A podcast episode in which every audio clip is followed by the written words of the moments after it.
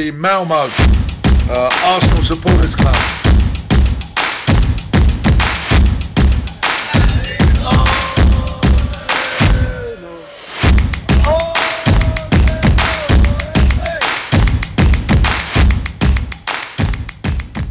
Då hälsar jag varmt välkomna till ett nytt avsnitt av Arsenal Malmö Podcast. Och idag den 5 maj så har jag, Rickard Henriksson, med mig Filip Tolf från Arsenal Göteborg Podcast. Varmt välkommen Filip! Tackar, tackar, tackar, tackar. Allt bra med dig så här en torsdag eftermiddag? Eh, jo, men det är det väl. Helt okej okay i alla fall. Eh, skulle jag säga. Jo, jo men fan nu låter jag som så här gubbgrinig. Jo, det är bra, det är bra, det är bra. Hur är det med dig Rickard? Det, det här är kul tycker jo, jag. men det är bra. jag kommer in och tar över showen på en gång. Du får bromsa mig. Men jag tycker det är kul för det här är, det här är min andra gång i Arsenal Malmö. Eller hur? Eh, Arsenal Malmö podcast. Yes, du har varit med en gång innan. Exakt, men då var det med Niklas. Då var det med Niklas. Det är Ja. första gången du och jag kör. Ja, det här, och, och det ser jag verkligen fram emot. Det ska bli superkul. Så tack för att jag får vara här. Mycket roligt. Jag lyfter på en hatt här hemma hos mig som jag låtsas att jag har på mig som inte du ser. Men ni som lyssnar här, låtsas att jag har en hatt på mig så lyfter jag och tackar för det. Att jag får vara här. Mycket trevligt. Nu ska jag vara tyst. Varsågod Rickard. Det är bra Filip. Det är, det är vi som ska tacka. Det är alltid kul att ha nya gäster. Och eh, Jag tänkte att du skulle få börja med att prata lite kort om kanske om Arsenal Göteborg och framförallt får du tillfälle att lyfta er podcast som jag har nämnt några gånger i den här podden och vill slå ett slag för som jag tycker är väl värd att lyssna på. Tackar, tackar, tackar, tackar. Eh, ja, men då börjar vi med Arsenal Göteborg idag och I, I will keep it simple. Det är en förening, ideell supporterförening för Arsenal-supportrar. Alltså vi heter ju Arsenal Göteborg, men eh, alltså man får ju bli medlem vart man än, alltså vi har ju medlemmar i Kanada, vi har medlemmar i England, vi har medlemmar i Norge, vi har medlemmar i Sverige så att eh, eh, och det är kanske lätt när man läser det, så jag vet inte om ni är där inom citationstecket problemet i Malmö. Att folk säger, ja men Arsenal Malmö, jaha det är bara för de som bor i Malmö. Men så är det ju inte utan det är en Arsenalförening. Bli medlem om du vill och snacka fotboll och Arsenal med oss. Alla är välkomna. Men det är ju Så samma det- upplägg som vi har också. Vi har också en del medlemmar från Göteborg bland annat och jag vet att ni har några från Malmö också så att det är Mm. kul att vi har det utbytet. Och vi säger samma sak, alla är välkomna men vi befinner oss i Malmö och det är där vi har matchträffarna. Exakt, ja men det är bra. Det är bra sagt där. Vi befinner oss i Göteborg. Där har vi matchträffarna. Så kanske därför då vi heter Arsenal Göteborg. Så för att vi är ju baserade i Göteborg men vi välkomnar alla överallt ifrån. Så, ja. Arsenal, mm. nej fortsätt Rickard, jag ska inte avbryta. Nej förlåt, jag skulle bara säga det också att eh, om det är våra lyssnare som befinner sig i Malmö men råkar vara på besök i Göteborg är det väl värt ett besök att ta sig till Cherries Pub och besöka Arsenal Göteborgs matchträffar. Det är mycket trevligt det också. Nästan lika trevligt som Arsenal Malmös.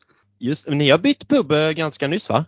Det stämmer, vi bytte pub i februari så nu har vi en pub som ligger lite mer centralt. Som är väldigt nära centralstationen, mitt på Lilla Torg. Som heter Drumbar. Ska jag erkänna en sak för dig Rickard? Du har aldrig varit i Malmö eller? Jag har varit i Malmö en gång och då bytte jag tåg för jag skulle åka till Köpenhamn.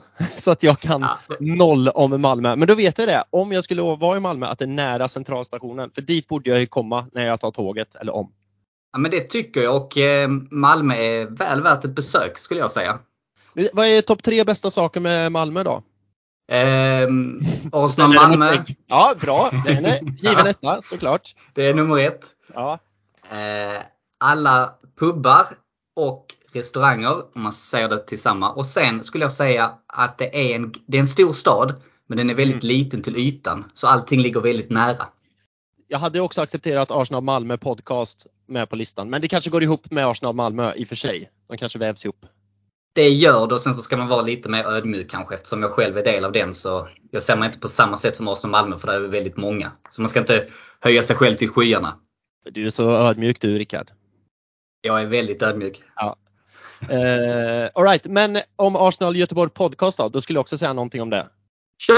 Det tycker Ja. jag. Eh, det är en podcast från Arsenal Göteborg då. Det är jag som eh, rattar i spakarna och med mig har 99% av fallen så är det mina goda vänner eh, Oskar Axelsson och Tobias Johannesson.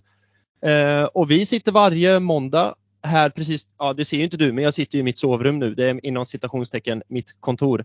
Så det sitter jag här varje måndag klockan sex och så ringer jag upp de eh, två på tråden och så tjötar vi liksom Arsenal kort och gott i ungefär en och en halv timme.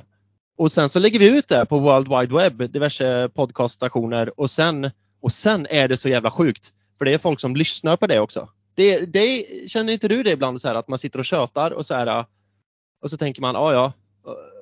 Och sen är det folk som frivilligt lyssnar på det. Jag blir så, jag blir så, då blir jag ödmjuk faktiskt. Att folk rattar in. Jag håller med och det är faktiskt sjukt. Jag, jag kan berätta, jag har, ehm, eh, jag har några kompisar som inte alls är intresserade av fotboll överhuvudtaget. Och jag har inte ens berättat för dem att jag spelar in en podcast varannan vecka. Så har de hittat den av någon anledning och sett mitt namn och så har mm. de lyssnat på den. Och så sa man, fan vad fan du håller ju en podcast. Mm. Det tyckte jag var lite roligt. Och då var det extra kul för att de inte är fotbollsintresserade överhuvudtaget. Ja men det är superroligt. Jag blir så ödmjuk varje gång det, att man ser liksom folk faktiskt lyssna på det här och jag är jätte det, det, känns så platt att säga så här. Jag är tacksam, tack för att ni lyssnar, för att det låter ju så platt. Men jag menar det till 120 000 procent att tack som fan för att ni lyssnar och jag är jättetacksam för det. Så att ni, nu blir det tack till ni som lyssnar på det här med mig och Rickard. Tack som fan, tusen tack! Ja, och Arsenal Göteborg podcast, där hittar, ni hittar det där poddar finns. Sådär lite slarvigt uttryckt. Men eh, ni som vet, ni vet och så vidare och så vidare. Spotify och Podcaster och Acast. Nu sa jag det ändå där poddar finns. Men ja, det finns där poddar finns helt enkelt. Man skulle kunna säga så här, på samma sätt han hittar denna podden, där kan ni också söka på Arsenal Göteborg podcast så kommer man hitta den där. Just det, precis. Eh, ja, exakt, exakt.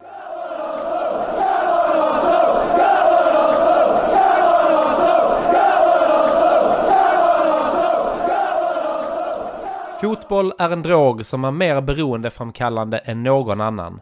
När Qatar startades för att kunna återuppleva alla oförglömliga matcher, mål, tacklingar, galningar och genier. Visionen är enkel, att göda alla fotbollsromantikers största intresse.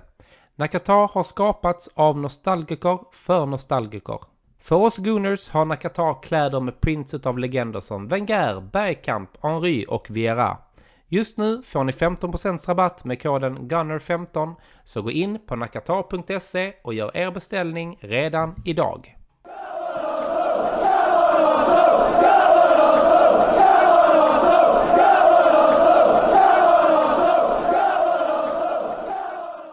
Ska vi gå in lite? Jag vet att du fick kanske svara på detta förut när du var med som gäst första gången. Men varför blev du Arsenal-supporter Filip? Jag fick svar på den frågan förut, eh, förra gången jag gäst, men det gör inget för jag älskar att svara på den frågan. Eh, så här var det. Det var när jag var, ja, men kör. Jag var 8-9 år sådär någonstans. Jag började intressera mig för, eh, för fotboll. För innan dess gillade jag inte fotboll, men när jag var 8-9 år någonstans så började jag intressera mig för fotboll. Började spela fotboll på skolgården i Björneborg, där jag växte upp. Liten håla i Värmland. Vet vart Björneborg ligger, Rickard? Eh, nej, det vet jag inte. Jag vet var Värmland ligger. Ja, du vet var Värmland ligger, men då är vi close ja. enough. Liksom. Ja. Eh, så, så spelar vi fotboll på eh, gården, eller skolgården. Så. Och det här var ju då säsongen, nu ska vi se, säsongen efter Arsenal hade vunnit dubben och liksom var, då var de ju ett av de hetaste lagen i Europa. Ja, jag vet Arsenal är fortfarande det, men då var det ju så här Arsenal vann dubben och det var mycket på nätterna och sådär. Och i samma veva hade de också köpt eh, Fredrik Ljungberg.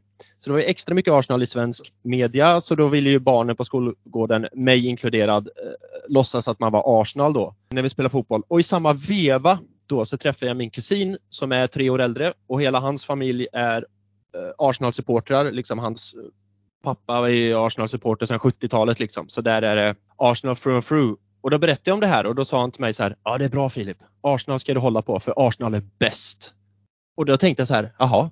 Ja det var ju det valet jävligt lätt. Om eh, han säger att Arsenal är bäst. Nyheterna säger att Arsenal är bäst. De har precis köpt en svensk. Ja då, då måste ju Arsenal ändå vara bäst. Och det här var, när var det här kan varit? 98, 99 där någonstans. De vann ju dubben 98 ja, så det måste ändå varit... Dubben var 98 exakt. 99. Ja, det här måste ju varit hösten 98 för de vann ju dubben våren 98. Så hösten 98 var det. Ja, det måste det varit. Mm, hösten mm. 98, ja. Nu tänker jag som fan det här om någon ska... några år. Ja, eh, ja det är det faktiskt. Hur många år blir det? Herregud, vad gammal den blir. 24 vad blir år. 22, 24 år. Nej, vad blir det? Ja, du ser. Ja, herregud. Ja, 20 plus säger vi. Ja, det är tur inte Oskar hör mig. Eller han kommer kanske höra mig. Men han brukar reta mig för att jag är så dålig på huvudräkning. Så Ja, Eh, okej. This one is for you, Oskar Axelsson. Eh, men det, ja, det är många år. Det är många år helt enkelt. Ja men vad härligt. Då har vi Mm. fått lära känna dig lite mer. Och ehm, jag tänkte vi skulle gå in och diskutera West Ham-matchen då. Med nöje. Med nöje. Och den spelades ju i söndags och vi vann med 2-1 efter Mm. dubbla mittbacksmål av Ja. Gabriel Megales och Rob Holding. Kan du uttala Gabriels efternamn igen? Magales. Är det så det ska uttalas? Jag vågar inte Jag säga det. ingen aning. Nej, eller hur? Men såhär Magliaglialish. Eh, ja. Maglialish. Ja, men jag brukar ju säga antingen som de säger i England eller hur de svenska kommentatorerna säger. Och de, men de säger väl bara Eh, Gabriel, de svenska kommentatorerna? De säger nog Gabriel, ja precis. Exakt. exakt. Eller Gabriel kanske. För det är det här med portugisiska namn. Nu kommer jag in på ett sidospår direkt, men det får väl vara så att så här för Nej, kör. Eller hur tänker du med namnuttalning? För egentligen då om man ska vara skitpetnoga så är det ett, ett exempel i Hector Bellerin då. Ska man uttala det på liksom Mm. katalianska eller spanska så blir det Bejerin. Att det blir så här dubbel L, då blir det ett. J-ljud. Nu kommer jag inte på något mer exempel, men om det ska vara typ Jag tror inte Tomiyasu att det uttalas så på korrekt japanska. Men hur långt ska man dra Nej, det det? Jag, jag fattar ju Ja, att men Tom, Tomiyasu vet... Ja, förlåt Filip, kör. Nej, nej, men jag fattar ju att Magliagliales, som jag säger på skämt, jag förstår ju att det är fel. Men an- man orkar ju inte heller säga Bruno Fernandes hela tiden för att det Nej. då ska vara rätt och riktigt liksom. Eh, så jag vet jag bara säger Gab Gabriel. Men eh, hatten av till dig återigen som vågade uttala efternamnet för jag, jag, jag, jag, jag pallar inte det, jag vågar inte det. Men förlåt, du skulle Ja, säga men det är något. intressant. Jag vill... Eh, ja, men precis. Eh, jag, om man lyssnar på Sportbladets eh, podcast, Premier League podcast, jag lyssnar Mm. på ibland. De har ju med en japan i en av i panelen där. Just det. Och han har faktiskt förklarat uttalet och i Japan vänder man på det. Så han Aha. heter ju alltså Tomiyasu, är ju förnamnet säger man först. Eller Tomiyasu. Eh, Tomiyasu Takehiro, typ med den betoningen säger man det. Att man säger det jättesnabbt. Så här, Tom, Ja. Tomiyasu Hakairo. Exakt, låter Ja. jättedumt. Så att den, det uttalet skiter vi Vi ska inte ta japanska namn. Men jag tycker ju personligen att man vill, och det är kanske mer en identitetskris, att man vill uttala som fansen i England gör. För man vill känna sig som en del av dem.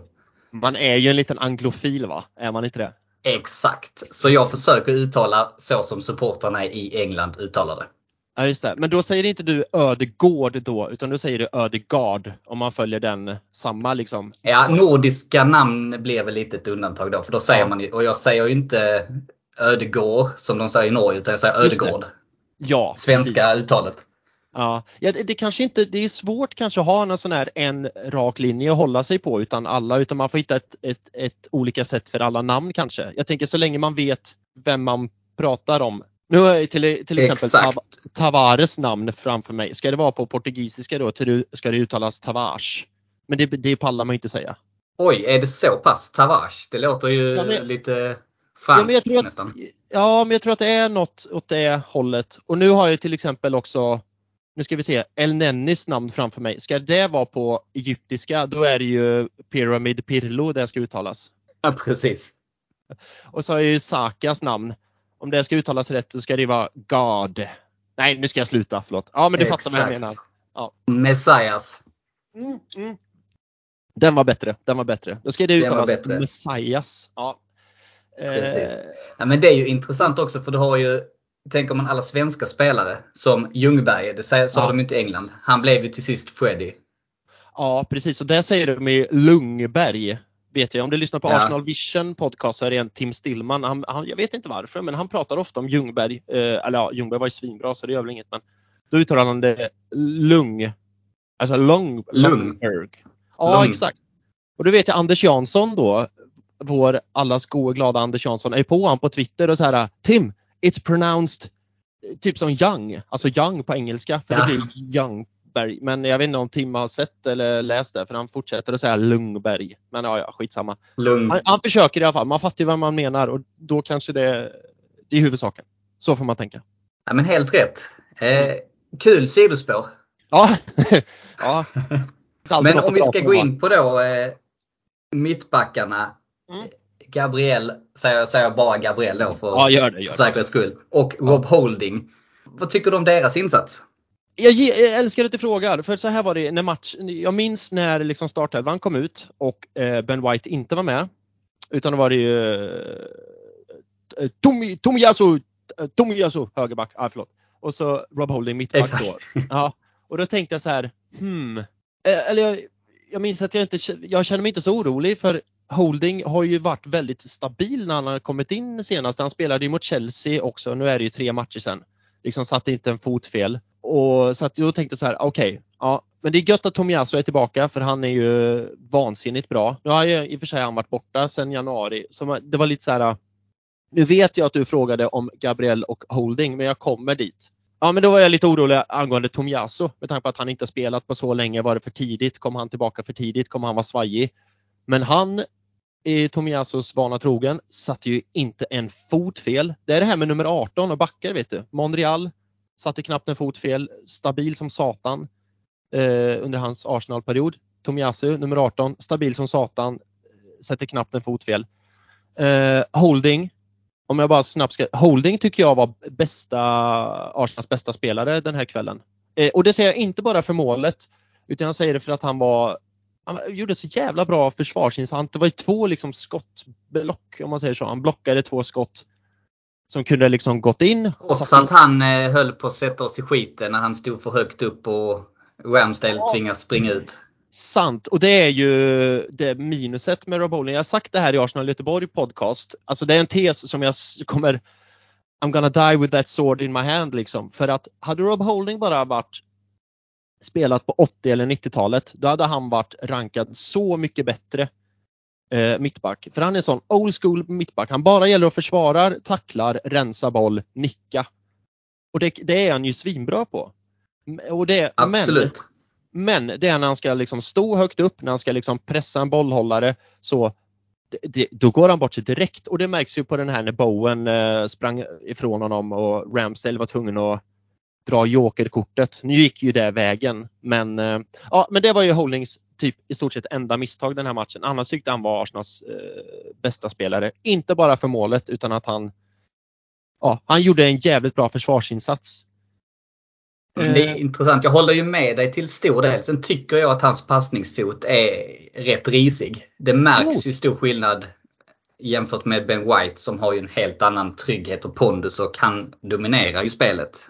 Exakt, och det går ju hand i hand med min tes att en mittback på 80-90-talet, de, de behövde inte kunna passa. De ska bara glidtacklas, de ska bara tacklas och nicka. De behövde inte kunna slå en 10 eller 5 meters pass ens. Det är så här bollen, fuck it, jag vill inte ha bollen, jag vill bara sparka på fötter. Vilket Rob Holding är nu. Han kan, jag håller med dig, hans passningsspel är ju för jävla risigt. Men när det är en sån matchbild när han Mm. bara ska försvara, eh, som den här matchen och som mot Chelsea, då är han ju som handen i handsken liksom. Men, men det är ju som när han får högre krav på sig att holding, nu ska du vara lite mer spelförande och du ska sätta hård press. Det är ju då han är som sämst. Det som jag sa i vår på Arsenal Göteborgs eh, podcast att har man holding med näsan mot eget mål, då är man i trubbel. Däremot har man Mm. holding med röva mot eget mål, då är det nemas problemas liksom. Ja, det är intressant och eh, jag lyssnade på ett avsnitt där och jag tyckte ni var inne på något intressant och ni nämnde även parallellen med Mertesacker. Mm, mm. Och där vill jag göra ett tillägg att om du hade slått ihop Mertesacker och Koscielny, det vill säga att du Ja. hade tagit Koscielnys snabbhet och satt den i Mertesacker. Då vill jag mena att du hade haft världens bästa mittback för 10 år Ja. sedan. Eh, och jag är beredd att hålla med där. Precis. Och det var ju därför Mertesacker och Koscielny var så jäkla bra. För att de kompletterade varandra. Det är inte den andra kunde, det kunde den Exakt. andra. Liksom. Eh, men Gabriel då. Som jag jag vet inte vad det är, eller jag tror jag vet vad det är. Om man ska vara jätteseriös för en gångs skull. Sen Gabriel, eller så här är det. Det finns tre, tre parametrar med Gabriel. För jag tycker att han har den här säsongen varit Arsenals bästa eh, back sett över hela säsongen. Jag älskar Gabriel. Jag tycker han är hur bra som helst.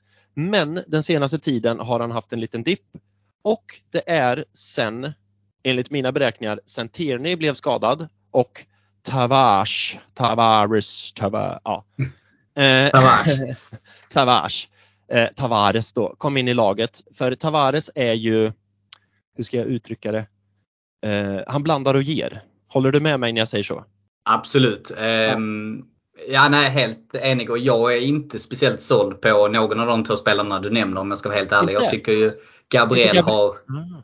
Han har levt lite under vingarna av Ben White, tycker jag. Ehm, Aha, nu är, vet jag att många inte håller med mig här, Ja. men jag tycker hans, framförallt jag tittar mycket på, det jag gillar med Ben White är hans passningsspel. Det Mm. behövs ju ett väldigt bra passningsspel i ett topplag. Och jag Mm. tycker Gabriel, han har helt okej passningsfot, bättre än Rob Holding, absolut.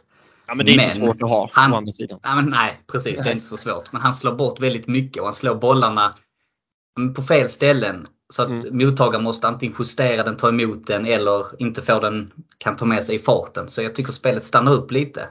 Men skulle du inte då säga att det är där de kompletterar varandra lite grann? Att Gabriel kanske är en bättre försvarare inom citationstecken med det här old school nicka, tackla, liksom eh, hård i kroppen och sådär. Medan Ben White får ha mer uppspels eh, ansvar. För det tycker jag ändå man ser att det är Ben White för, som står för de mesta uppspelen. Eh, jag tycker Gabriel är bra på det, helt okej. Men White är, där är ju White bättre. Det tror jag inte någon kan säga emot oss, för där håller jag med dig. Nej, och det är ju det är uppenbart. Det ser ju även motståndartränaren och, och i många matcher så har ju de, Ben White blivit bortscreenad. Ja, och då exakt. tvingas ju Gabriel ta ett större bollfördelaраnsvar. Och då, då tycker jag då märks det. Då tappar vi en dimension i vårt anfallsspel. Ja. Eh, men åter till Gabriel, Gabriel då. För, ja, eh, vart var vi? Ja? Just det, när Tavares kom in i elvan, då tycker jag man kan se en liten dipp på Gabriel. För då måste han ju komma ut och ta Mm. lite mera ansvar på vänsterkanten och liksom så dubbelt ansvar. Han ska vara mittback och samt, samtidigt gå och hålla Tavares hand i hand på vänsterbackspositioner liksom. För där är han ju överallt och ingenstans. Eh, på både gott och ont. För jag tycker han är ju inte genomrutten Tavares men det, han är ju inte jätte, jättebra heller. Som sagt, han blandar och ger liksom. Och sen är det sen Gabriel fick en eh, bebis så är, har han gått ner i form och det kanske inte är så konstigt liksom för att han har fått något som är liksom larger than life. Jag vet inte om det är om det är det. Men svårt han har väl haft, det är inte hans första barn väl? Jo det är det. Förlåt jag avbröt dig. Nej det är ingen fara. Jo men jag, jag är 90% säker på att det är hans första. Okej, Ja. Och sen den då, då kör vi på det. Då var det inget. Det. Och sen den parametern som väger tyngst är ju att sen Gabriel klippte sig så har hans form dippat. Ja, kanske. Han Och Rob in- Holding sen han fick hår har han blivit bättre igen menar du? Ja, gud ja. Du, jag har en stat på Ja. det faktiskt precis framför mig.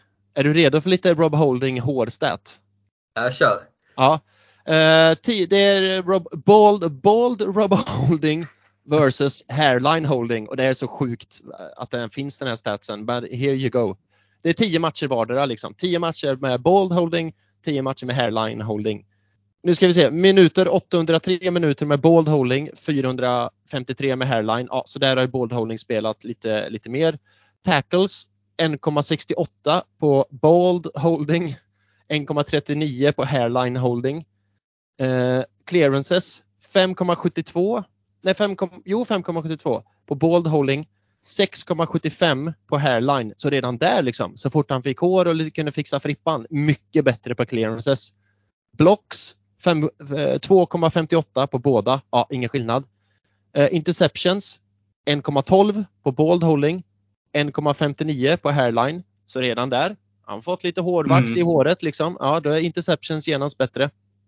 Men nu kommer den största ökningen och det är det här som tilltalar mig mest också. Att aerial duels One, alltså luftdueller, 2,91 eh, på bold holding. 3,97 med hairline holding. Så att frisyren gör ju inte bara att han är bättre på clearances och blocka utan så jävla mycket bättre i luften. Eh, Men här kommer någonting som eh, gick lite hand i hand med det vi pratade om förut. Pass com- completion, alltså passningssäkerhet. då. 89,5 Mm. bold holding, 88,1 eh, hairline holding. Så man blir så jävla bra i luften med hår, men lite sämre på att passa. Kan man väl summera det hela. Vet du vad jag tror det beror på? Jag tror det är 100% självförtroendet Håret. där.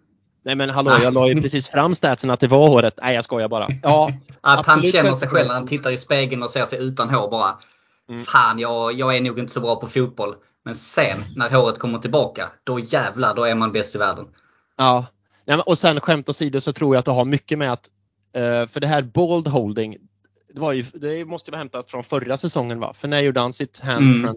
Och hur bra var Arsenal förra säsongen egentligen liksom som lag? Inte så jättebra. Eh, Medan den här säsongen så är det ju ett uppryckning på alla positioner egentligen och spelmässigt. Så det är klart det smittar av sig på holding också. Och, och den här nickstatistiken. Ja, nickstatistiken när han, han har inte spelat så mycket för det står ju också i statistiken. Men när han väl kommer in då är det ju med 10 minuter kvar, 5 minuter kvar mot ett lag eh, som bara ska slå inlägg och där står Holding och bara donk, donk, donk. Nick eh, stångar bort allting liksom. Exakt. Det, jag tycker det är en rolig stat. Som När du var man inne väl- Mm, när man väl börjar gräva i det så fattar man att det är ju mer parametrar än håret. Men vi kan ju skoja om att det är håret i alla fall så blir det lite roligt. Ja men exakt. Det blir lite roligt. Och det är lite som du var inne på också att när han kommer in då i 90 minut, eller 80 minuten. Då ligger ju laget lågt. Och då Exakt. är han ju bättre än när han tvingas spela från start och ligga högt med backlinjen. Eh, ja, Man precis. kan alltid manipulera all statistik efter hur man vill ha den. Det är, det är, ja, precis. Det är det som är så jävla lustigt med statistik. Jag är inget jättestort fan av statistik just därför. För man kan vrida och vända på statistik bara för att presentera sitt case. Liksom. Att, för jag kan ju sitta Exakt. här och nu och säga att Ji Chung Park är Arsenals bästa anfallare genom tiderna. Och då säger du, varför då? Säg varför då? Ja, det hade jag sagt varför då. Ja, jo, för att han är 50, 50 i eh, antal start och mål. Han startar och då säger man så här, va? Har han gjort mål i 50% av alla hans matcher? Jävlar vad bra! Ja, men hur många matcher är det då? Två och han gjorde ett mål. Men jag kan Ja, lägga fram statistiken till dig och säga att han är Arsenals bästa anfallare för han har gjort mål i 50% av hans matcher. När man säger så så låter det hur sjukt som helst. Då låter det jäkligt bra, det är sant. Så att Ja. man, eh, man ska vara lite försiktig med statistiken. Verkligen, verkligen. Eh, Men det om det om Gabriel och Holding. Eh, Är du nöjd med ditt svar? Det blir jättelångt. Ja men det är jag absolut. Eh, nej men det var intressant för jag, anledningen till att jag valde att lyfta just de två, dels så gjorde de ju målen men i Ja. övrigt, jag tyckte det var en ganska tråkig match och det hände inte så mycket. Ehm, så jag tycker det finns inte jättemycket att prata om vårt anfallsspel för det var, vi hade inget flow riktigt. Nej, jag håller med dig där. Första halvlek, jag vet inte om jag sa det i vår podd eller om jag sa det i snacket innan jag och Tobbe satt i mitt kök i senaste avsnittet. Men eh, så här, första halvlek så låg jag i soffan och bara tittade helt apatisk och det är inte så likt mig. Men däremot i andra halvlek, då, då hände det någonting. Jag tyckte det hände något i matchen då också. Att det, det blev högre tempo, det svängde mer och det hände mer grejer. Eh, Arsenal gjorde väl ganska tidigt, nu måste jag kolla, men ganska tidigt 2-1 också va? Så då kände man ju Exakt. Ja, och då kände jag så här, shit nu, nu är det ju på gång här. Men jag håller med dig, det var överlag ingen speciellt bra match. Uh, och vad hade vi för anfallsspel egentligen? Jag skulle säga att nu på rak arm, det anfallsspelet som fanns var ju Enketia. Dels på kontring uh, och dels liksom när han uh, tog initiativ själv. Annars så var ju vårt, för de sämsta spelarna, och det här händer ju inte ofta, men eller de mindre bra kanske man ska säga, det tyckte jag var eh, Saka och eh, Martinelli. Saka hade en verkligen Mm. a day off och Martinelli såg man ju inte mycket av heller. Han har i och för sig assisten till Gabriels mål men annars så de två var väldigt, väldigt bleka och det tyckte jag syntes i vårt anfallsspel också för det, ja, det hände inte så mycket. Ö- Ödegård tyckte jag var okej för han började trampa igång och försöka men han hade ju liksom ingen att leka med där uppe. Jag håller med. Men det är ju många som har hyllat Enketia och jag kan Mm. För all del, han har gjort mycket bra eh, utan boll och sådär. Han löper mycket och han, han är ju en annan spelartyp än Lacazette. Däremot, jag tycker att han är anledningen till att vi inte hade så bra anfallsspel. För att han har ju inte den här förmågan som Lacazette har att hålla upp bollen och limma fast den, få upp laget och sen distribuera vidare så att vi får det här flytet. Är du med på vad jag menar? Jag förstår helt och hållet vad du menar. Eh, jag hör vad du säger men jag håller inte med dig. Får man säga så utan att låta allt otrevlig? Nej men kör, det är, Ja. det är jättebra. Jag gillar att bli utmanad. Nej men jag, för jag förstår vad du menar med Lacazette och hans, man säger säger att hans styrka har ju varit att få bollen och hålla upp bollen och liksom vara lite mer target. Och det tycker jag att han var bra på. Men sen, nu har inte han spelat på länge, eh, men Nej. de senaste matcherna när han spelade då var han ju inte ens kapabel till det för bollarna studsar hit och dit och kors och tvärs och jag tycker faktiskt att Enketia han är ju mer en djupledslöpare, det vet man ju liksom och, och liten och nätt och dribblar och så. Men jag tycker att han löser den här targetrollen okej. Alltså bättre än vad, man, än vad i alla fall jag eh, tänkt och trott om honom. Och det är nog för att han är snabbare. Han tar, Ge, får en pass, tar emot, lägger vidare, tar löp till nästa yta istället för Lacazette. Får en pass, lägger vidare och står still. För det, det tycker jag är den största skillnaden med Enketia i vårt anfallsspel, att det är rörelse. Det händer någonting. Det är liksom nog för att han inte alltid gör mål eller får bollen, men det är en rörelse. Han, nu kommer en fotbollsklyscha här. Han ställer ju frågor till försvaret. Exakt. Vilken kommentator är det som brukar säga det? Är det inte Martin Åslund i studion eller någonting?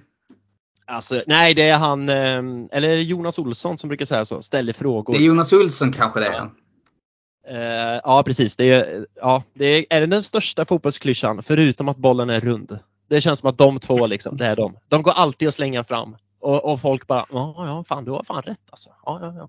ja, jag har en bättre. Fotboll är ett spel som varar i 90 minuter och sen vinner Tyskland med 1-0. Ja just det, den är en klassiker. Vem var det som sa det från början? Var det typ Gary Lineker? Eh, ja, frågan är om det inte var det. Ja, kanske var det. Kanske var det, det låter jag vara osagt. Men det, ja. den är, det är en klassiker i alla fall.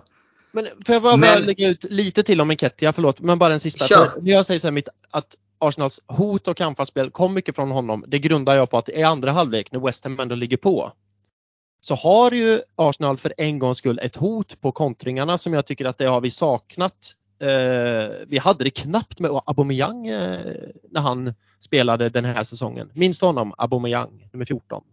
Hade han. Jag, jag har hört hans namn. Ja, ja men han, han, han var ganska snabb så liksom. Tänk dig en snabb anfallare. men jag typ tycker att... Walcott. Ja men typ, ja men precis. Tänk dig Walcott där.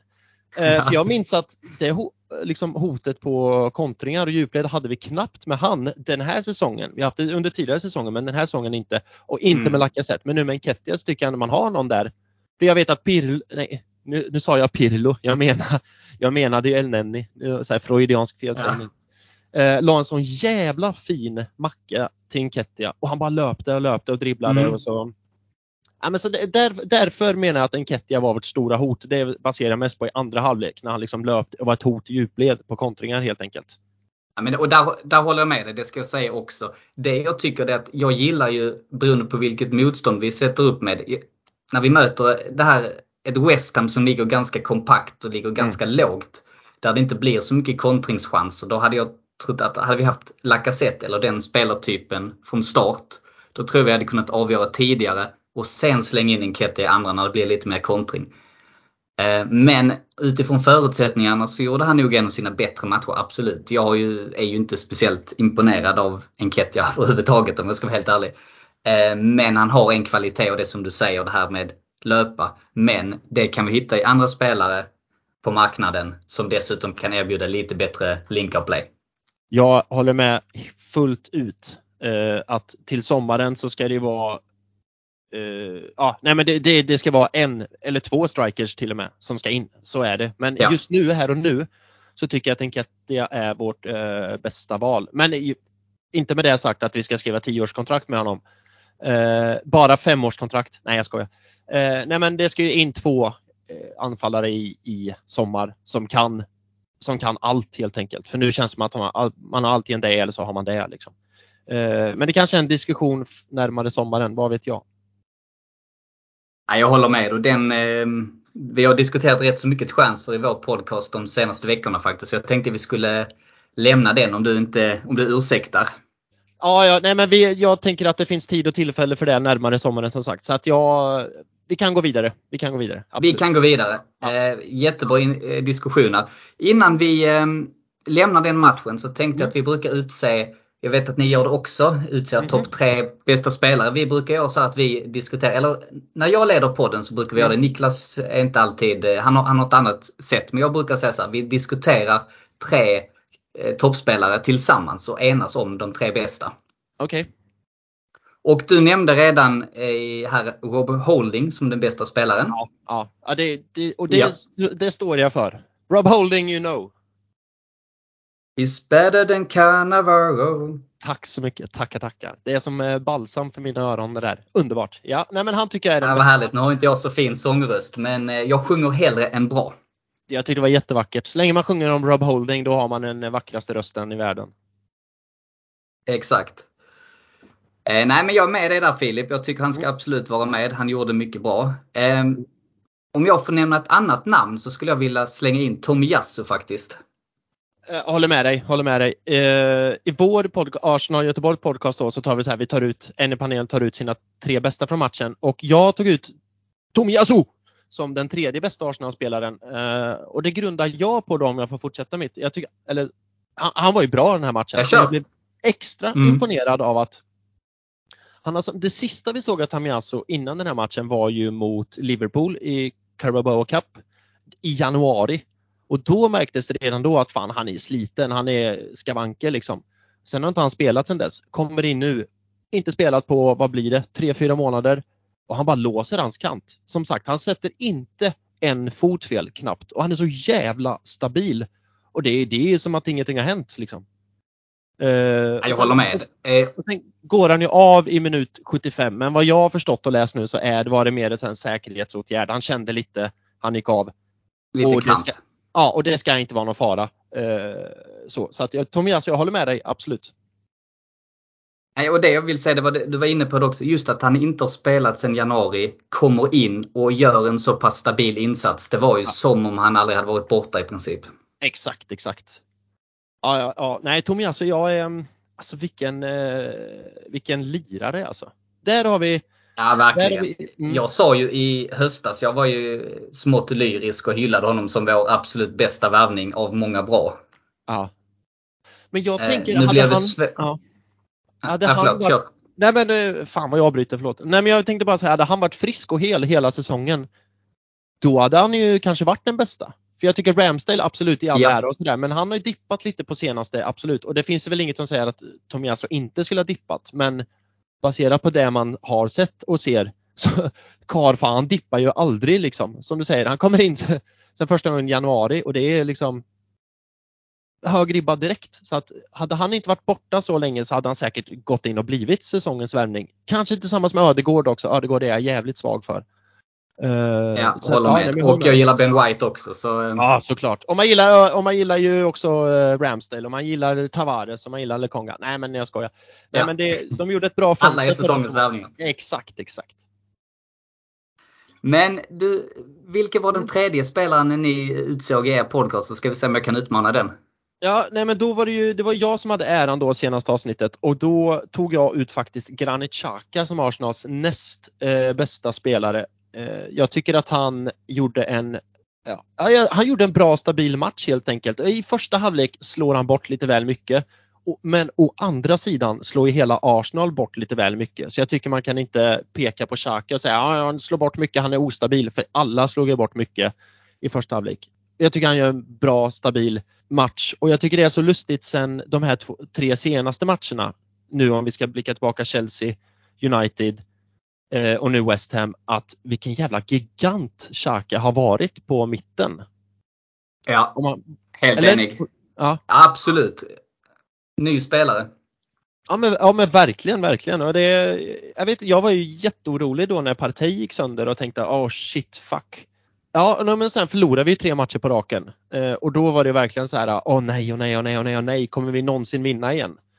Och sen säger jag inte att, jag säger absolut inte att det här bara är Xhakas, eh, vad ska man säga, Xhakas förtjänst. Men det känns som att han har liksom sett sig själv i spegeln och så här, ja nu du Granit, nu är det du som steppar upp och tar det här laget på dina axlar för nu är ju du den mest erfarna, för han är ju det. Och hur gammal är Xhaka? Är han typ 29 där någonstans? 30?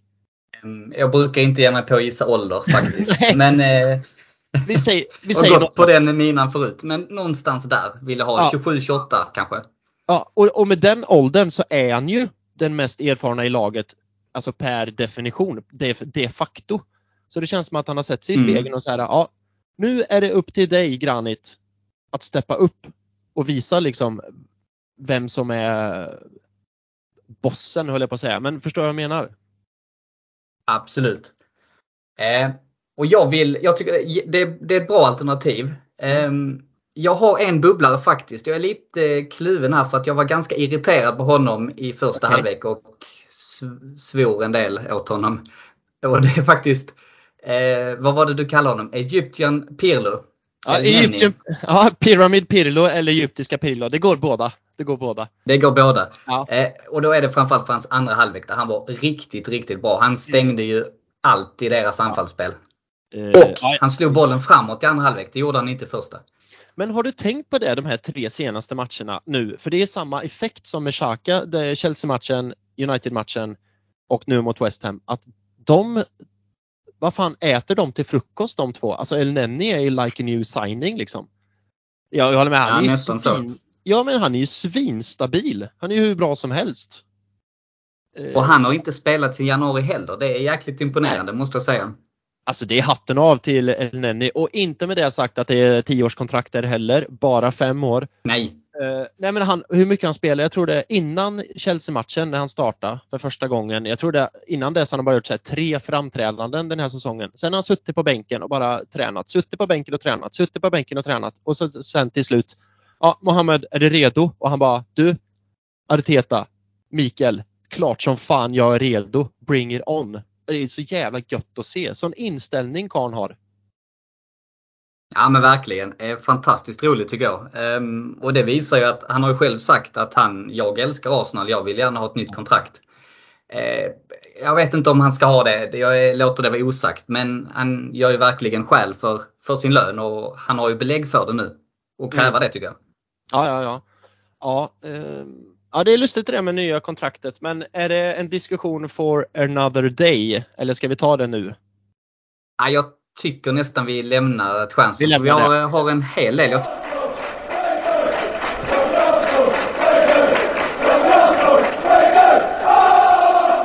Arsenal Malmö är Malmös enda aktiva Arsenalförening och vi har matchträffar varje match på vår stampub Drumbar på Lilla Torg i Malmö. För endast 100 kronor för ett medlemskap får du fina rabatter i baren samt får ta del av våra medlemsaktiviteter under året samt en rad andra medlemsförmåner. Gå in på arsenalmalmo.se för att läsa mer om hur du blir medlem. Missa inte heller att följa oss i sociala medier. På Facebook heter vi Arsenal Malmö, på Instagram heter vi arsenal.malmo och på Twitter heter vi Arsenal Malmö. Välkomna till Arsenal Malmö!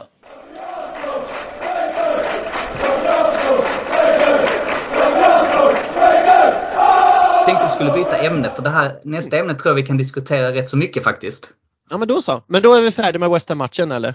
Vi går vidare. Vi är färdiga med West Ham-matchen och vi, vi tar en delad tredjeplats där på Xhaka och El Neni tillsammans. Och sen så blir det då Tomiyasu och Rob Holding som är då eh, matchens lirare. Superbra. Då skakar vi hand på det. Som fan. Ja, men det gör vi. Det gör vi. Och så går vi vidare till nästa ämne. Och det har ju florerat lite på Twitter här i, Mm. var det fredags där det fullständigt exploderade med en ny låt som potentiellt kan bli Arsenals nya Anthem. Och jag vet ni var Mm. inne på det här också så jag vet att du har hört låten. Och jag Du, pratar om givetvis jag har om, hört låten. Om jag om har du hört, hört låten. Ja, oj, oj, oj. Exakt. Ja. Och jag pratar givetvis om The Angel med Louis Dunford. Ja. Och om jag börjar så här, Filip, vad, vad tycker du om låten? Eh, ja du, jag, jag lyssnade på låten första gången. För jag, som du sa, på Twitter exploderade ju där i fredags. Så jag tänkte så här, läste Mm. och så här, vad fan är detta för någonting? Det här måste jag ju sätta mig in i. Och så lyssnade jag. Och jag fick exakt samma, jag menar jag är ändå 33 år nu, men jag fick exakt samma känsla som när jag hörde typ Smells Like Teen Spirit med Nirvana för första gången. Eh, jag fick Mm. exakt samma känsla som när jag hörde, mm, ja men, åh, nu kommer jag inte på något mer exempel, men när jag liksom hörde She Loves You med Beatles första gången, att det var så här, det var nästan out of body experience. Mm. Och liksom hela och tiden stannade nästan upp. Det låter ju religiöst det här och överdrivet, men så, så var det. Jag hade exakt samma känsla när jag hörde Smells Like Teen Spirit första gången. Det var så här, wow!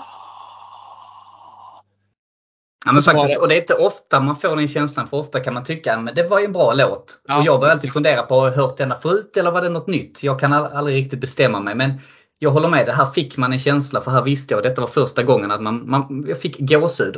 För jag såg det klippet på en minut där han Mm. berättar om låten innan. Exakt. Och då byggde man, byggdes det upp en förväntan och då fick man, och sen när han klämmer i där och publiken sjunger med, då fick jag också verkligen gåshud. Ja, så att det, det är, är magiskt, magiskt bra, magiskt bra. Och eh, jag vet inte, det var ju snack om att den skulle spelas på arenan. Jag, eh, jag såg matchen på eh, Drumbar tillsammans med Arsenal Malmö där så det, då är det lite svårt ibland att höra Mm. publikljudet. Så jag uppfattade faktiskt inte om, de, om den hördes på läktaren men eh, hörde du den? Nej men alltså grejen är att jag hörde det inte där och då för jag var väl inne i matchen eller annat men i en eh, gruppchatt jag har med övriga Arsenal Göteborgare så skrev de så här ah, de sjunger ju de sjunger på The Angel eh, publiken och det var en minut. Ah. Det var i minut, vad kan det ha varit? 62 eller något sånt. För det var någon som sa markera minut 62 och spola tillbaka sen så får ni höra. Eh, och det, och, men det, det, är så lustigt med det här med anthems. Eh, för jag tänker att för, eller jag vet inte hur jag ska uttrycka mig, men det med anthems med låtar för det är ju på ett sätt fansen som bestämmer vad som blir ett anthem. För Arsenal försökte ju några år med du vet den där Sweet Caroline. Ja. Ja, och och jag, jag var väl en av få som tyckte att den var lite rolig att sjunga eh, på slutet av låtarna. Men till slut gjorde man det Ja, men man blir ju glad av den. Den är ju catchy som fan. Jag blir ju Ja, av den. Exakt, men, men det blev ju en sån att klubben har suttit i något styrelserum och bara ah, vi måste ha ett anthem. Uh, ja, jag vet inte, vi tar Sweet Caroline, den är god att sjunga med. Ja, bra, klart. Och det landade ju så där så att säga. Det, det var ju, Men den har ju var- ingen koppling till klubben eller till området. Exakt, exakt. Och då, det är ett sånt här exempel när några i styrelserum ska tänka ja men vi gör det här för fansen för vi tror att fansen tycker om det här och där och det landar helt knas. Nu är det ju fansen själva som har så här anammat den här låten. Arsenal FC har ju ingenting med den här låten att göra utan det är ju fansen själva som har tänkt så här den här är vårt anthem. Och då, och då blir det ju, då blir det ju det. Eh, nu vet jag inte Exakt. riktigt hur det, ja och nu vet jag inte riktigt, nu skulle Tobbe från vår podd varit här men jag kan tänka mig att, för du vet IFK Göteborg har ju den här snart skiner Poseidon. Jag har ju Mm. väldigt, och eh, Guys har gårdakvarnar och skit och uh, exemplen är många. Och Liverpool har ju You Never Walk Alone och så vidare och så vidare. Och så vidare. Jag har ju väldigt svårt att tro att det är, klubbarna, typ IFK Göteborg som har suttit på Kamratgården och så här, ja vi behöver ett anthem, Eh, vi tar väl den, uh, vi ber Joel Alme skriva den här låten till oss. Det kan ha varit så, jag vet inte, men jag tror inte det. Utan när det ska bli något för fansen till fansen, då är det ju också från fansen det kommer. För han är ju, Louis Dunford, han är ju Arsenal-supporter liksom. Han har skrivit det här som en kärlek till klubben. Och det är därför det blir så Absolut. genuint. Och, då, och, och det är därför det ger bäst effekt också. Jag tror ju You'll Never Walk Alone får jag ju känslan av att den har ju varit med, med rätt så länge att det var någonting som klubben provade att spela på matcherna och sen har den satt sig av den anledningen. Ja, ja, det är ju en gammal 60-talsdänga liksom.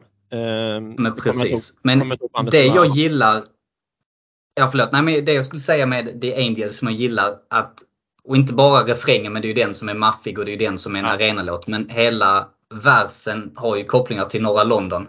Ja. Och det säger ju alla som, som bor eller har bott där att man, man känner igen. Det är som om man var där Mm. och gick på gatorna när man lyssnar på låten.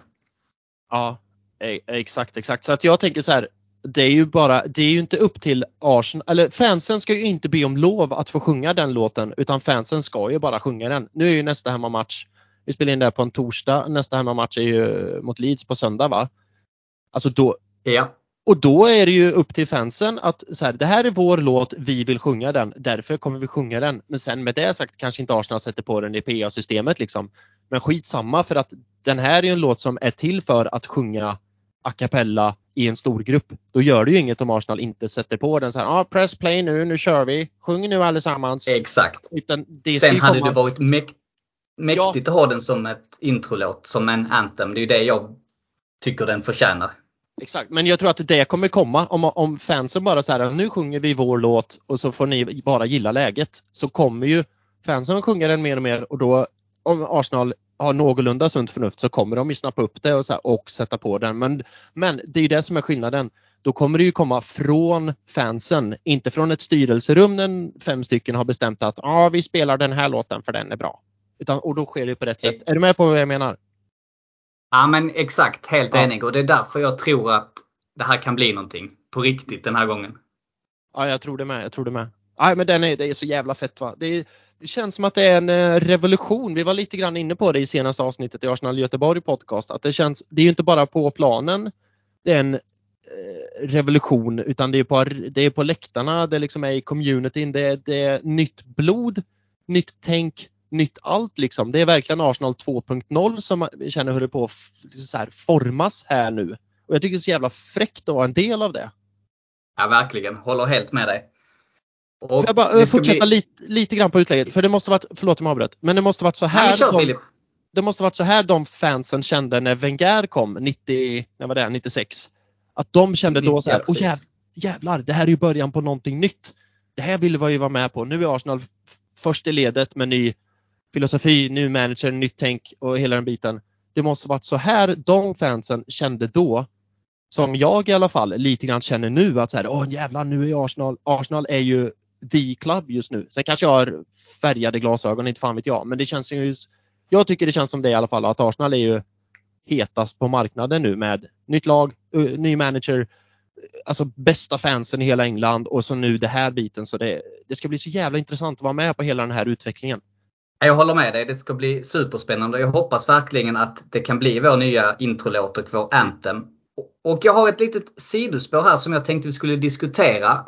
Och jag skrev till dig här innan att vilka andra anthems finns det? Vilka andra ingångssånger finns det runt om i fotbollsvärlden som är riktigt bra?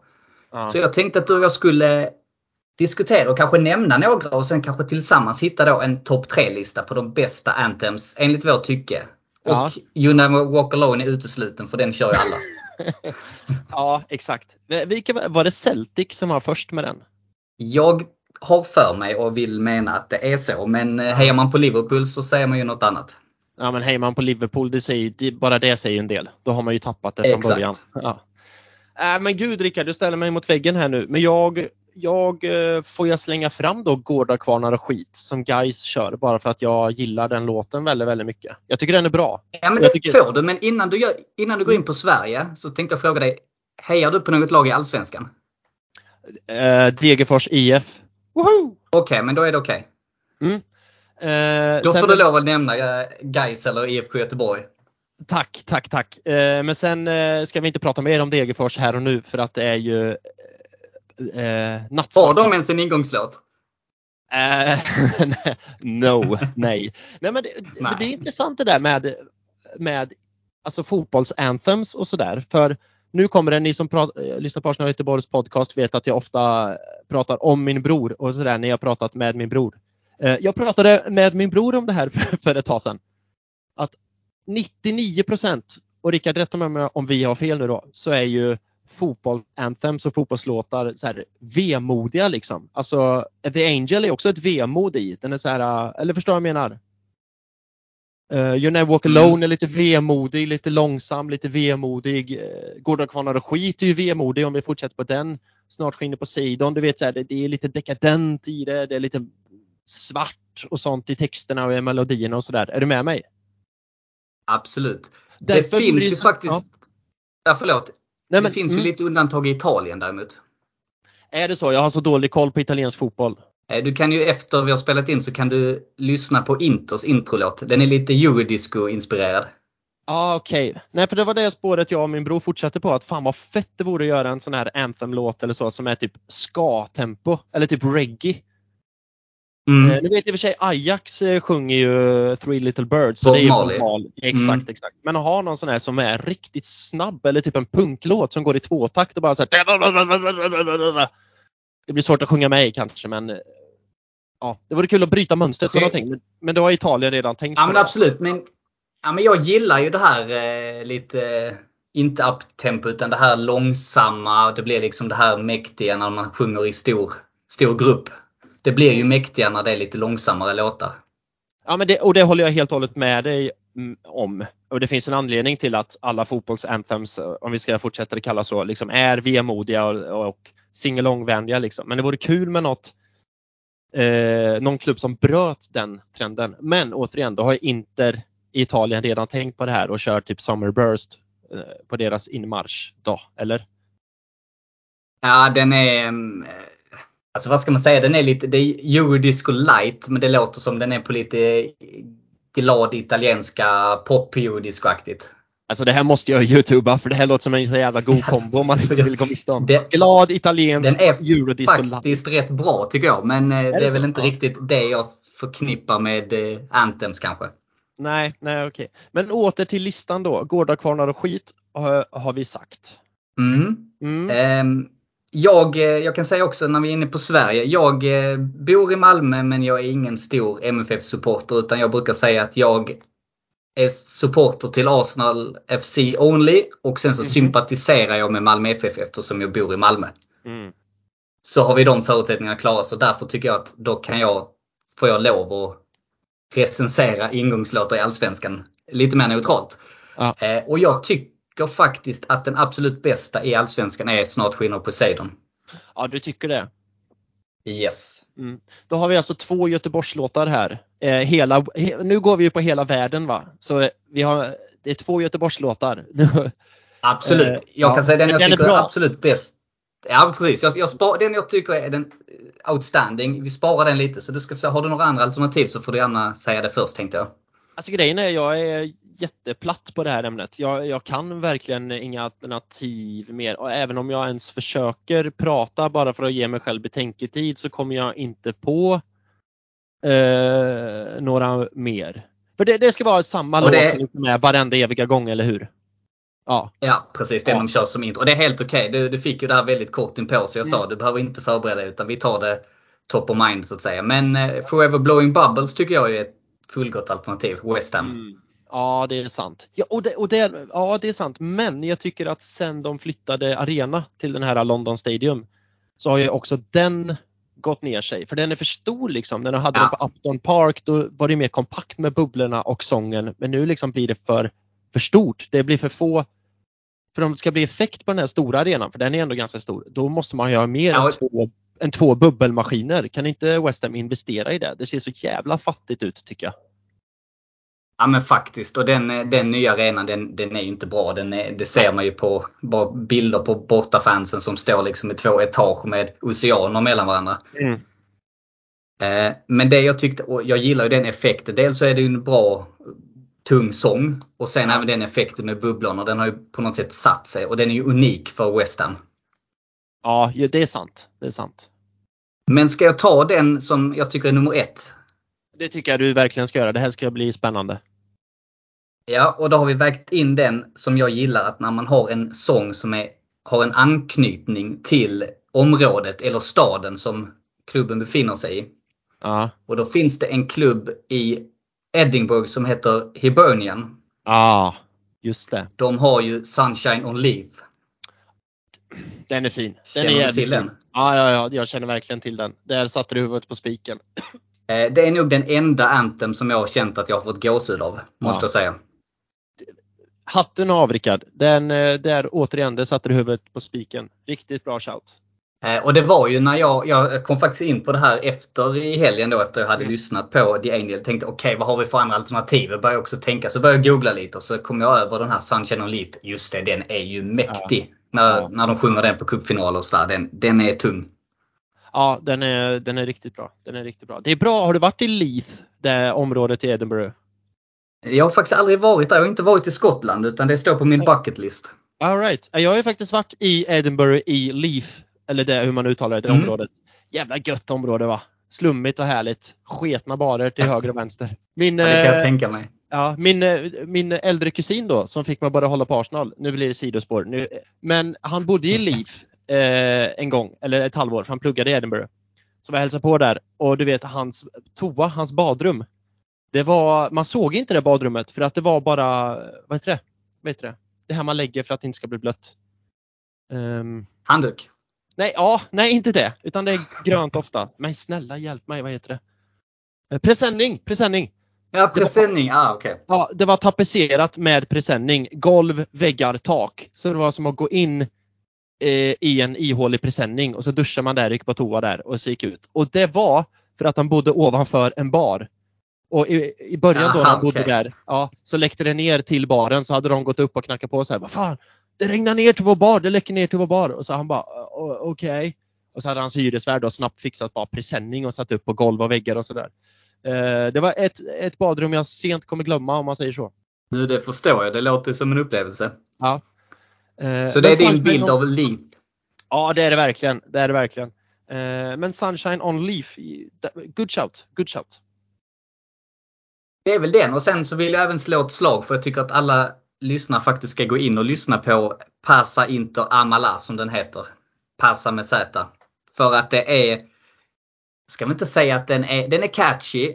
men den är speciell. För där tar Inter det till en helt annan nivå. Ja. ja, men den ska jag kolla upp i alla fall. Efter vi har lagt på här, då ska jag, då ska jag sätta upp det på storbild där hemma. Ja, men gör det så får du skriva till mig sen vad du tycker. Absolut, absolut. ja, men det är bra. Eh, nej, men spännande. Det ska bli riktigt kul att se vad som händer nu med The Angel och jag hoppas verkligen att den faktiskt får sin plats som den förtjänar på Emirates. Men eh, vi får väl avvakta och se helt enkelt. Men återigen då, det är upp till oss fans att, att få den låten att ta plats. Att verkligen så här stå på sig att vi sjunger den här låten för att det är vår låt och då måste ju Arsenal Football Club vakna. För det, det är ju jättelätt för dem. Det är bara att sätta på Spotify på arenan och trycka play och så har de liksom får de hela arenan i, i god stämning. Så att, men återigen, det är upp till fansen att, att, att ta att ta den låten och inte att vänta på att någon ger, ger oss den låten. Men ja, det sa jag tidigare så det kommer säkert bli hur fett som helst. Ja men absolut.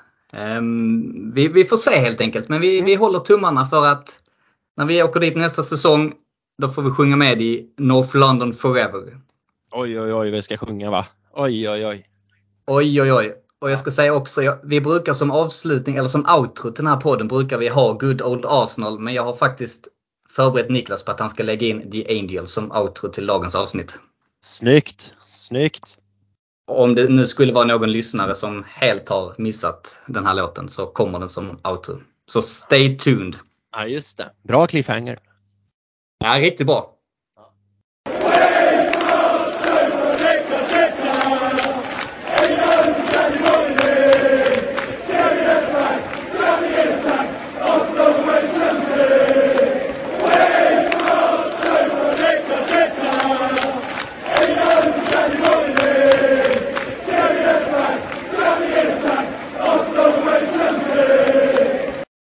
Filip, då tänkte yep. jag att innan vi Innan alla lyssnare får lyssna då på The Angel så tänkte jag vi skulle blicka lite framåt mot Leeds och resten av säsongen.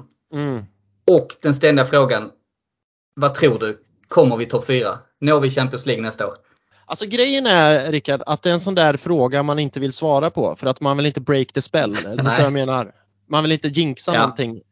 Uh, du slipper? På, mm, Nej men nu har du ju ställt frågan. Då får jag ju, då ja, får jag svara. absolut. Men vill du inte svara på den så är det helt okej. Okay. Men grejen är, jag kollar på tabellen nu. Vi har 34 matcher. Det är fyra matcher kvar. Vi har 63 poäng. Eh, Chelsea. Mm. De är ju 66 poäng. Bara tre poäng före. Spurs. Boo, ja. boo. De har två poäng mindre. 61 poäng på femte plats då. Så att ja, det är ju det är, vad ska man säga, det är jämnare än så här går det nästan inte att få. Och vilka matcher har vi kvar? Vi har kvar Leeds då, hemma på söndag. Eh, sen har vi kvar Tottenham, bu, bu, på torsdag. New, ja, och Newcastle. sen Newcastle. Exakt, och sen Everton hemma. Och på ja. Papp, ja och, och jag skulle vilja säga att det här är ett svårt spelschema. Och det säger jag för att Leeds Visst, de har gått upp sig på slutet. De har liksom, vad heter det, steady up the ship lite grann.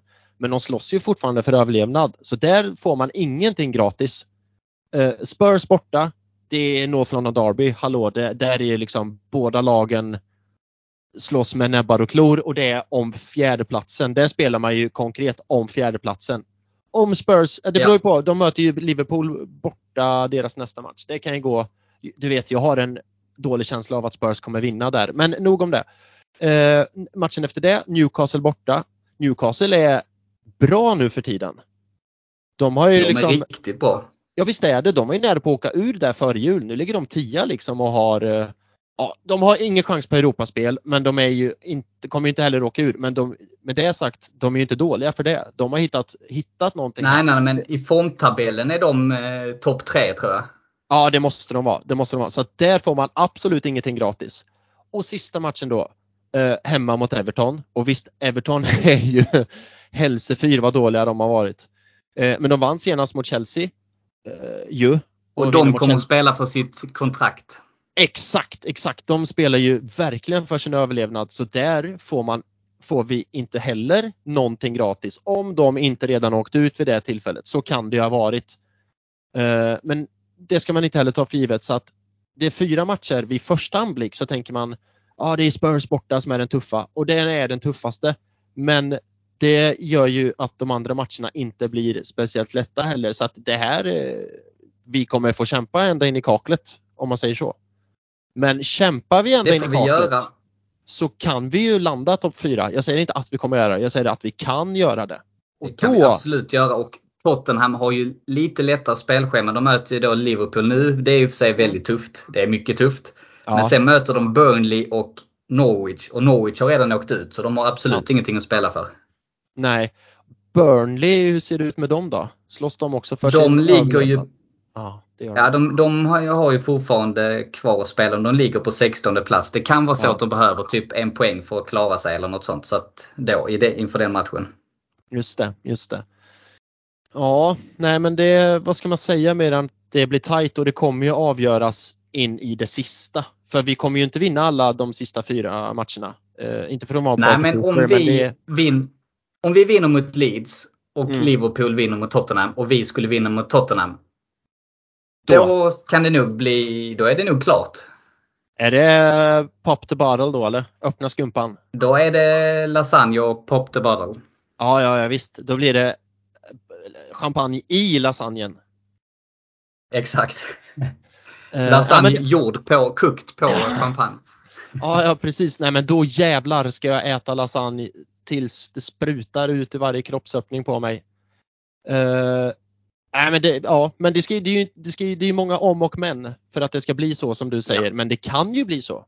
Men det ska kan ju bli också, så. Ja, eh, Men sen och men. samtidigt måste vi ta en match i taget och då har vi då framför oss här nu som eh, vi ska fokusera på. Då är det ju Leeds. Och Ja. eh, jag känner mig ändå ganska lugn. Jag tror det är inte den här matchen jag är orolig för utan det är då framåt.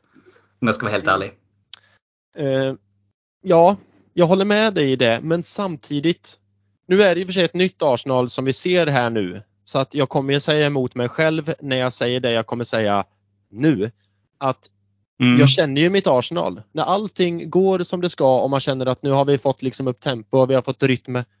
Då kommer något bottennapp. Eh, den, ja, den här säsongen såg det ju, vi, har vi ju sett det tidigare. Och vi har sett det tidigare säsonger så att jag, jag tror vi vinner mot Leeds. Men jag har också en liten sån varningsklocka i mitt huvud att nu har vi gjort en så jäkla bra match mot Chelsea United, West Ham. Ja den matchen var, var kanske inte så bra men vi får med oss resultat. Och så nu tänk det är hemmamatch mot ett lättare motstånd. Man andas ut. Och så är det någonting som händer. Och så står man där med kniven mot strupen mot Spurs sen på bortaplan. Um, nu målar jag kanske fan på väggen men jag, jag har en liten sån varningsklocka i mig att det här är en sån match som eh, det kan, det, ja, mm, jag vet inte. Uh, I got a bad feeling about this som de säger i Star Wars. Nej, jag förstår det. Det, mm, det är svårt att säga. Det, jag, jag hoppas ju att jag har rätt och du har fel men eh, det skulle inte förvåna mig om det blir tvärtom. Tyvärr. Ja. Eh, Jag tror att det, det kommer bli mycket up and down hela vägen in i mål här tyvärr. Mm. Och Alltså, det skulle inte det- som du var inne på förvåna mig om Liverpool ja, men har haft en tuff Champions League-match i Ja. veckan. Lite urladdning där att de inte är mentalt närvarande och att Tottenham då lyckas prattla sig till en seger efter en filmning av Son i 87 minuten. Och det vore ju så typiskt va? För Liverpool har ju inte förlorat på Anfield på alltså flera, flera år, eller? Nej. Nej, och att det då skulle vara Spurs som kommer att göra det. Det vore ju, vore ju så ofantligt jävla typiskt. Och så precis. Och så vinner de där och så förlorar vi mot Leeds. Ja, nu målar jag verkligen fan på väggen. Men med det sagt så tror jag vi vinner mot Leeds. Det tror jag. Men jag är inte Ja, låter bra. 100% säker. Jag är inte 100% säker på att vi vinner utan jag har en liten sån eh, nagging feeling eh, angående den matchen. Att det, det kommer nog inte bli så lätt som man kan tro. Jag hör dig. Är, det är tufft och jag, jag är Mm. lite så här för jag tänkte att nästa steg nu så ska vi gå på och tippa ett slutresultat inför den matchen. Oj. Oj. Och jag sitter här faktiskt samtidigt som jag pratar och det är aldrig en bra idé. Man ska aldrig tänka samtidigt som man pratar. Men jag sitter och tänker på vad jag tror. Ja. Ehm, och jag måste fundera lite till så jag tänkte skicka bollen vidare till dig och fråga vad tror du att matchen jag- slutar på söndag? Ja, men då säger jag så här. Jag tror en eh, 2-1 till Arsenal igen. Eh, så vinst Ja. tror jag, men det blir en knapp vinst. Nu fick du inte vidare Ehm. mycket tänketid Rickard här. Jag ställde det mot väggen direkt. Ja, precis, och då kan jag, jag tänkte också kanske 2-1 men jag ska inte ta samma. Så då, då säger jag så här. Jag tror faktiskt på 3-2 för att Oh. Leeds nu har de ju ny tränare i och för sig, men Mm. tidigare har de varit ganska målrika. Att de inte är så att de spelar lite mer YOLO-fotboll med hög backlinje och lite mer man-man markering. Vilket oftast brukar bjuda på mycket mål, så därför säger jag 3-2.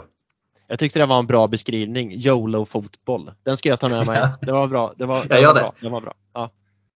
Och så måste du citera mig då. Ja, ja, självklart. självklart. Jag trycker kaffekoppar och t-shirts och alltihop. YOLO-fotboll. Ja, exakt. Rickard Henriksson. Eh, ja, men vinst för båda då. Alltså. Ja, men vad härligt. Eh, vi får se på söndag helt enkelt. Hur ska du kolla matchen? Eh, jag blir nog hemma och kollar den matchen. Blir jag nog faktiskt. Eh, fan vad tråkig jag lät när jag sa så, men det, det blir nog faktiskt så. Det blir nog faktiskt samma här också. Ja. Jag har varit ganska duktig på att gå på puben nu efter covid här, men eh, på söndag blir det hemma. Eh, ja, Så men vi- jag tänker så får vi hoppas på det bästa ändå. Trots att vi, man Exakt. ligger i fosterställning i soffan, vana trogen. Det är lite mer nervöst att titta hemma. Jag tycker det är rätt så jobbigt. Speciellt inför viktiga matcher. Då blir man... Eh, om man tittar på puben så kan man alltid snacka bort och Mm. snacka med bordsgrannen och sådär. Men hemma är, då är det nervöst och jobbigt. Jag håller med dig. Jag håller med. Håller med. Men men. Men Filip, jag tänkte att vi skulle avrunda där. Vi har ändå snackat en bit över en timme. Så jag tänkte att det blir lagom. Stort tack som- för att du tog dig tid Filip. Förlåt, eller vad skulle du säga? Nej, jag skulle säga att det är bra. Då får, då, då får de som lyssnar äntligen lyssna på eller höra The Angel också. Jag förstår ju, de har ju bara suttit nu så här, kan de inte bara hålla käft snart så vi får lyssna på The Angel igen? Exakt. Eller så har de gjort fulingen och spolat fram till slutet. Nej, det får vi inte hoppas. Nej. Eller det kan de ha gjort. Ja, om ni har gjort det och Det- hör det, det här, jag gjort. skämmes, skämmes på er. Nu får ni spola tillbaka och lyssna på allt ordentligt. Ja, nej men Exakt. tusen tack för att du fick vara med. Superkul, superkul. Ja, men stort tack Filip. Det var, det var superroligt att ha dig med. Eh, alltid kul med nya röster och nya infallsvinklar. Och sist men inte minst, tack till våra lyssnare. Tack för att ni har lyssnat denna veckan. Vi är tillbaka med en ny podd nästa vecka och då har vi ännu en specialgäst och då är det Niklas som håller i trådarna. Och nu ska ni äntligen få höra The Angel. Tack för att ni har lyssnat och tack Filip!